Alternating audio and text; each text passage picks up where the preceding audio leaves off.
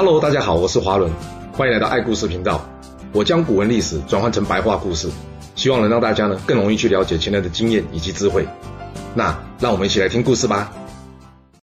上次我们说到，刘邦带着一群人穿越沼泽，准备带大家落草为寇。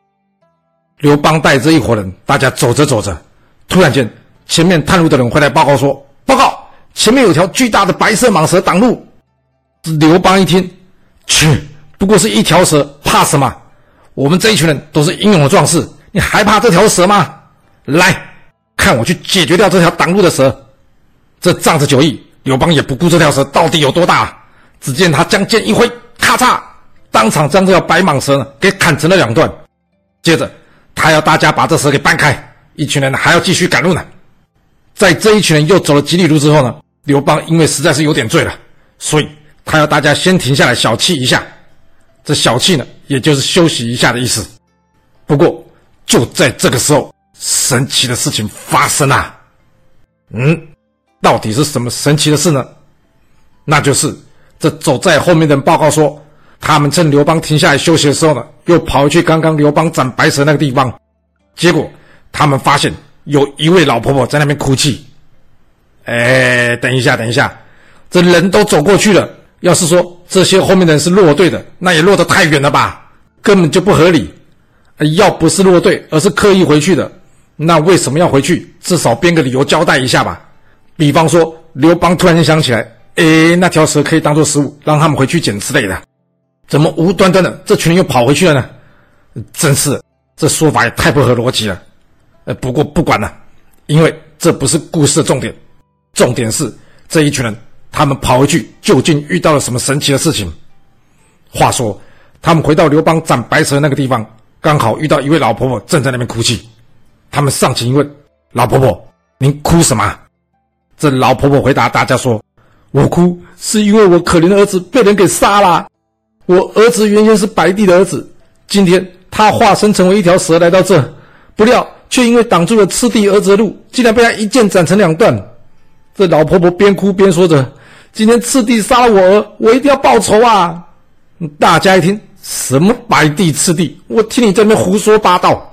于是大家想要上前呢，赶走这位老婆婆，但没想到，咻的一声，这老婆婆竟然化成了一阵青烟，消失在这黑夜之中啊！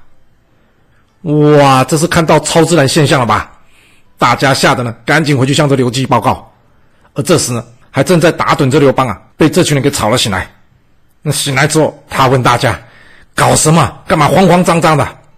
于是大家把刚刚看到的超自然现象向着刘邦报告。这刘邦一听，怎么这么巧？我刚刚也做了个梦，梦到了这白蟒蛇把我捆到这高山上，然后他跟我说他要找我报仇。我问他：“你想要怎么报仇啊？”他跟我说：“我要是斩了他的头，他就会在我的朝代一开始便篡了我的政权；要是我斩了他的尾。”他就会在我的朝代末期篡了我的天下。不过，因为我刚好是把他给拦腰砍断，所以他将来会从中篡了我刘氏的天下。呃，由于那座山很高啊，所以我那时候跟他说：“哎，有话好说。现在我们在高山上，我要拿什么还你啊？呃，要还也得到平地的时候我才能还你吧。”没想到这白蟒竟然跟我说：“这是你说的哦。那到平地之时，就是我夺取你刘氏天下的时候啊。”梦到这，我就醒了。呃，看来我刚刚是不是真的不小心杀了这白帝呀？哇，编故事了吧？不过编的还蛮有逻辑的哦。你想，刘邦的妈妈生下他过程跟女登生下神农氏一样，而这神农氏呢又称炎帝，代表是火；而赤色呢就是红色，也代表是火。所以说刘邦是赤帝的小孩，好像还蛮合逻辑的。那到平地的时候再还是什么意思呢？嗯，这个。过了两百多年后，你就会知道答案了。没错，因为两百多年之后，王莽就是在这汉平帝的时候篡汉。不过，以上说的这段都不是历史，只是传说。这历史上有记载的，只有刘邦斩白蛇起义这段。那听了这么多神怪的传说，刘邦想要告诉大家是：要是你知道你的老大将来会是皇帝，或者说天下共主，而你现在。已经在这列车的最前排，也就是头等舱的位置了。你要不要跟下去呢？当然要啊！跟下去就是开国功臣啊！没错，只能说刘邦真的很懂人性，他一张嘴就能让人死心塌地的跟着他。那最重要的是，你还不敢随便换掉他的位置，因为他是龙的传人，赤帝之子，人家的权力来源可是有足够的正当性哦。嗯，看来他当初能当上张耳的门客，绝对不是随随便便得来的。这刘邦一行呢，最后到了这芒砀山，也就是现在河南省永城市北部，也有人称仙女峰的这个地方。然而，刘邦很清楚，在这芒砀山隐居啊，绝非长久之计。重要的是，这些神话故事还必须要有人来帮忙。帮什么忙？就是帮他给画下句点啊。那这个人会是谁呢？这个人就是刘邦的老婆吕雉。嗯。这怎么说呢？因为当吕雉突然间出现在这芒砀山时，让这落草为寇的一帮人啊，大家吓了一跳。这刘邦问吕雉：“哎，我们躲了这么一命，你是怎么找到我的？”这吕雉一听：“你还好意思说呢？你一走了之之后，结果就是官府来为难我们母子。”啊这刘邦一听：“哎，不可能的啦！县衙里面有萧何、曹参，不会有人为难你的吧？”这吕雉一听：“你还真敢说嘞！”我们被抓到牢里去之后，在那里遭到人家一顿羞辱啊。刘邦一听，怎么可能？哎，那你没吃亏吧？哎哎，对了，你是怎么逃出来的？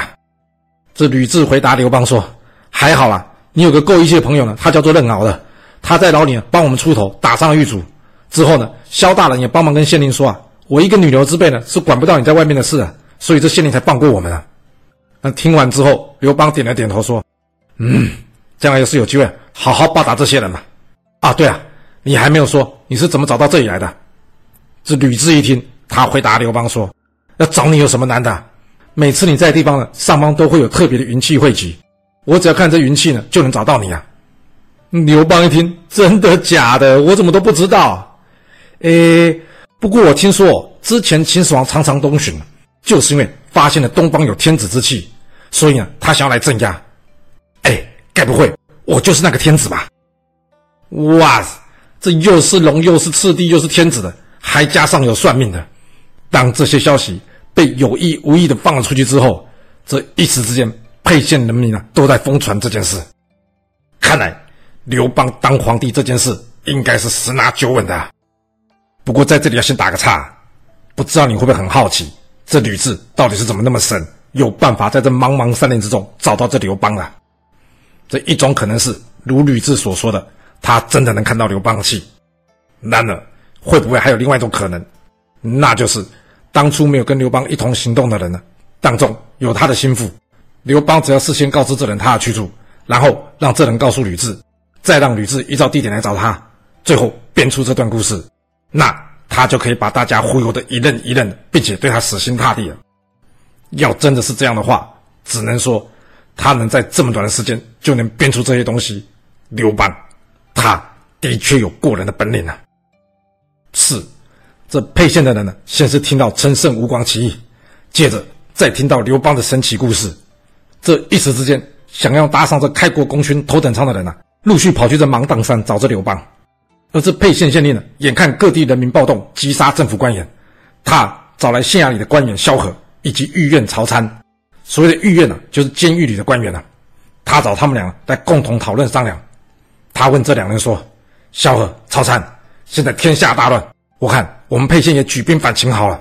要不然，我担心我会被这些暴民给杀了。”这萧何、曹参一听，老大您别闹了吧，您是秦朝的官员呢，您要举兵反秦，先不说县衙里这士兵同不同意啊？您觉得有人民会跟随您或是相信您吗？依我们俩看啊。现在最好的方法就是召回流亡在外的这个刘季啊，让刘季举兵进攻这沛县。那当刘季攻打沛县的时候啊，这外面的士兵加上里面的群众啊，大家同声一气要推翻这秦朝。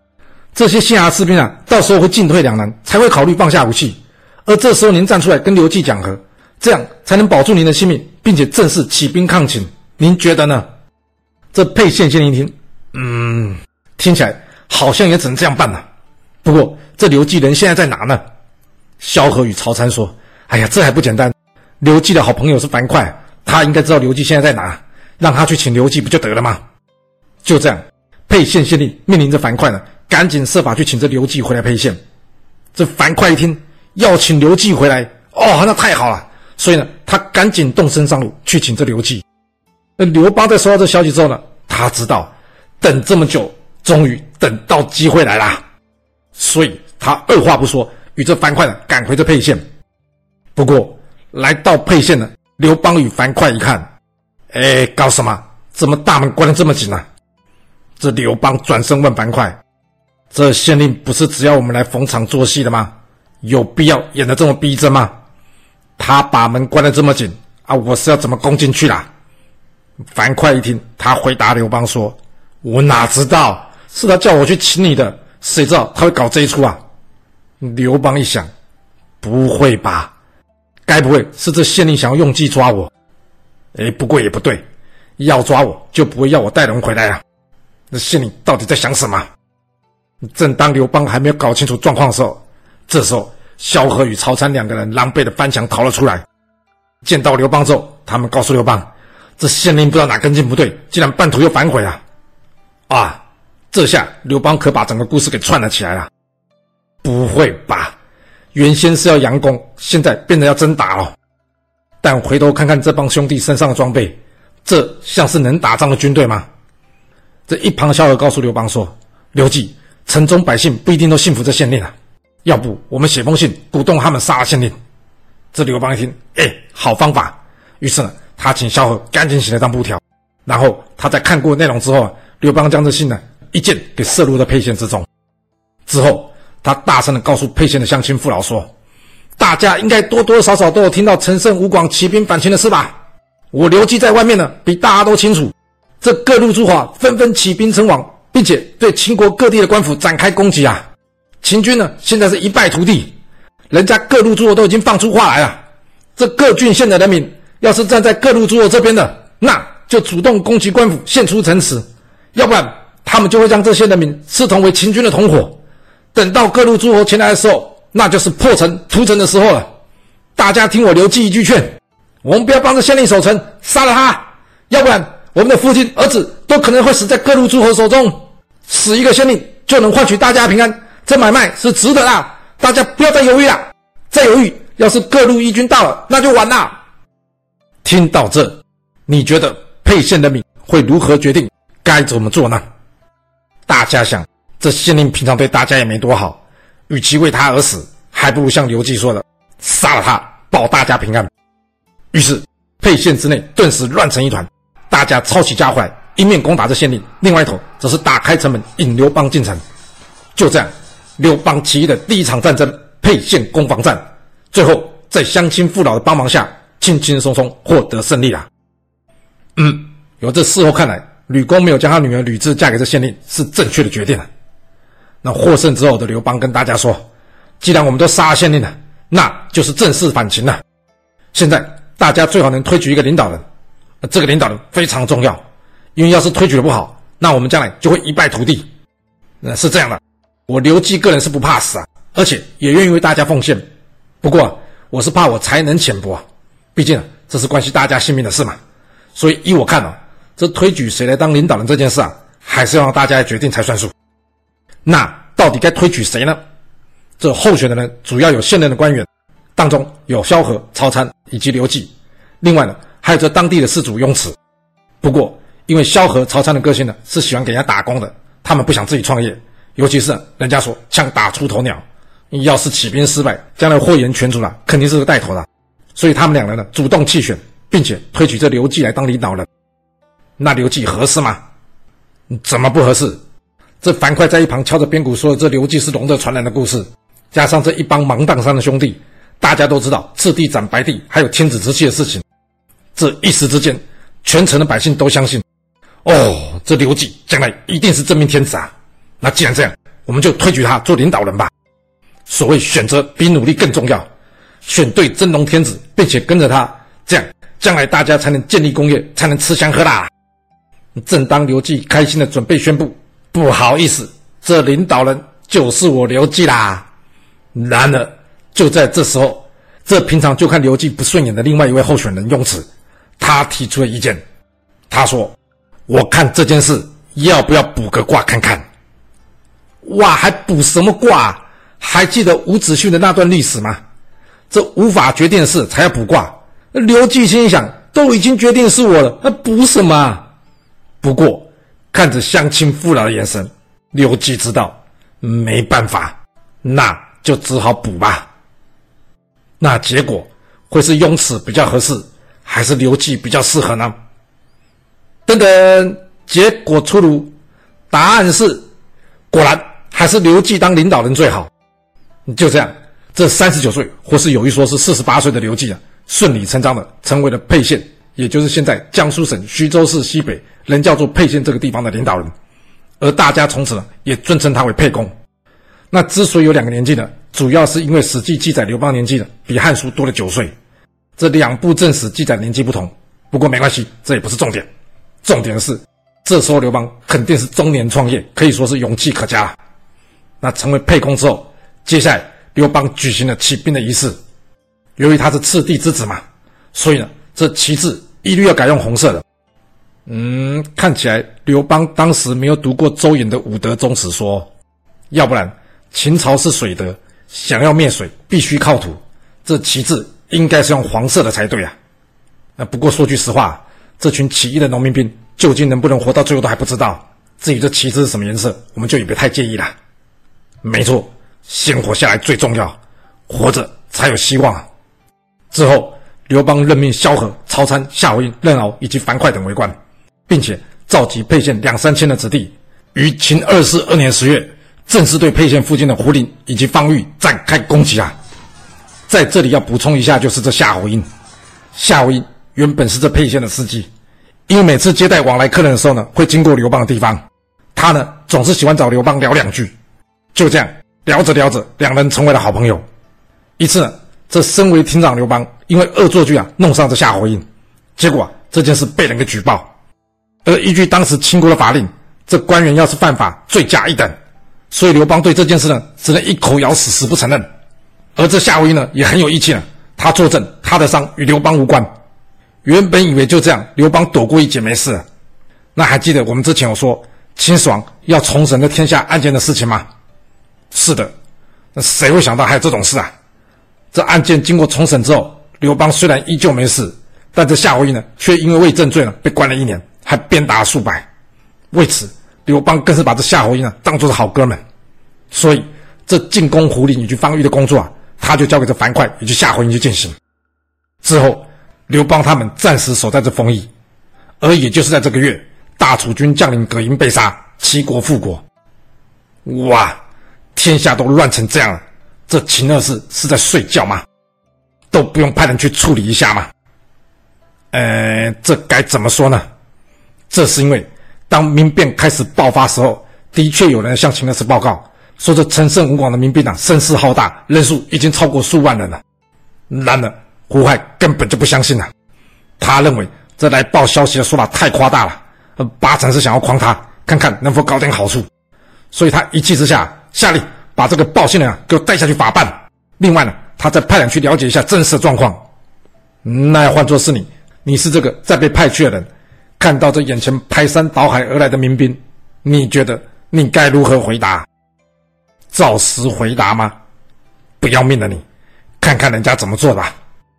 这第二次被派出去的人呢，看到这状况之后，他回报秦二世说：“启禀陛下，的确有人民作乱，不过这各地郡县官员已经着手处理啊，看来已经抓得七七八八了，这民乱应该很快就可以平息，没问题的啊。”哇，不会吧？真的已经说瞎话哦？啊，要不然怎么办？老板就是喜欢听瞎话，那他也只能说瞎话了。要不然下一个被法办或是掉脑袋的，就很有可能变成是他嘞。不过。谎言毕竟是谎言了，总有会被戳穿的一天了。嗯，是的，不过才两个多月，大楚军的先头部队，也就是之前说陈胜派出去进攻荥阳的吴广以及函谷关的周文，已经兵临城下，而他们的兵力不是数万，而是数十万。尤其是周文，周文字章，也有人叫他周章的。他原本呢就是住在这陈县的闲人，他曾经担任项燕部队中占卜的官员。并且服侍过春申君，由于他自称研习过军事，所以陈胜任命他为将军，命他向西进军函谷关。如同其他义军一样，周文在行军的时候，同时招兵买马，一路向西前往这函谷关。到达函谷关的时候，周文他已经拥有了一千辆战车以及几十万的士卒了。哇，这么多的人啊！这民兵已经来到家门口了。那秦国该如何应对呢？这故事会如何的发展呢？我们要到下次才能跟各位说喽。好啦，我们今天就先说到这。若喜欢我的故事，要麻烦您记得动动你的手指，给我五星评价，或是点赞、订阅、追踪以及分享哦。当然，也欢迎您留言分享你对这一集的想法，或是你也可以请我喝一杯咖啡或是饮料，让我有持续创作的动力。其实历史就是顶层阶级的生活记录，了解顶层阶级的思考逻辑以及做法方式，我们就有机会改变自己的未来。谢谢您来听我说故事，我们下次再见喽。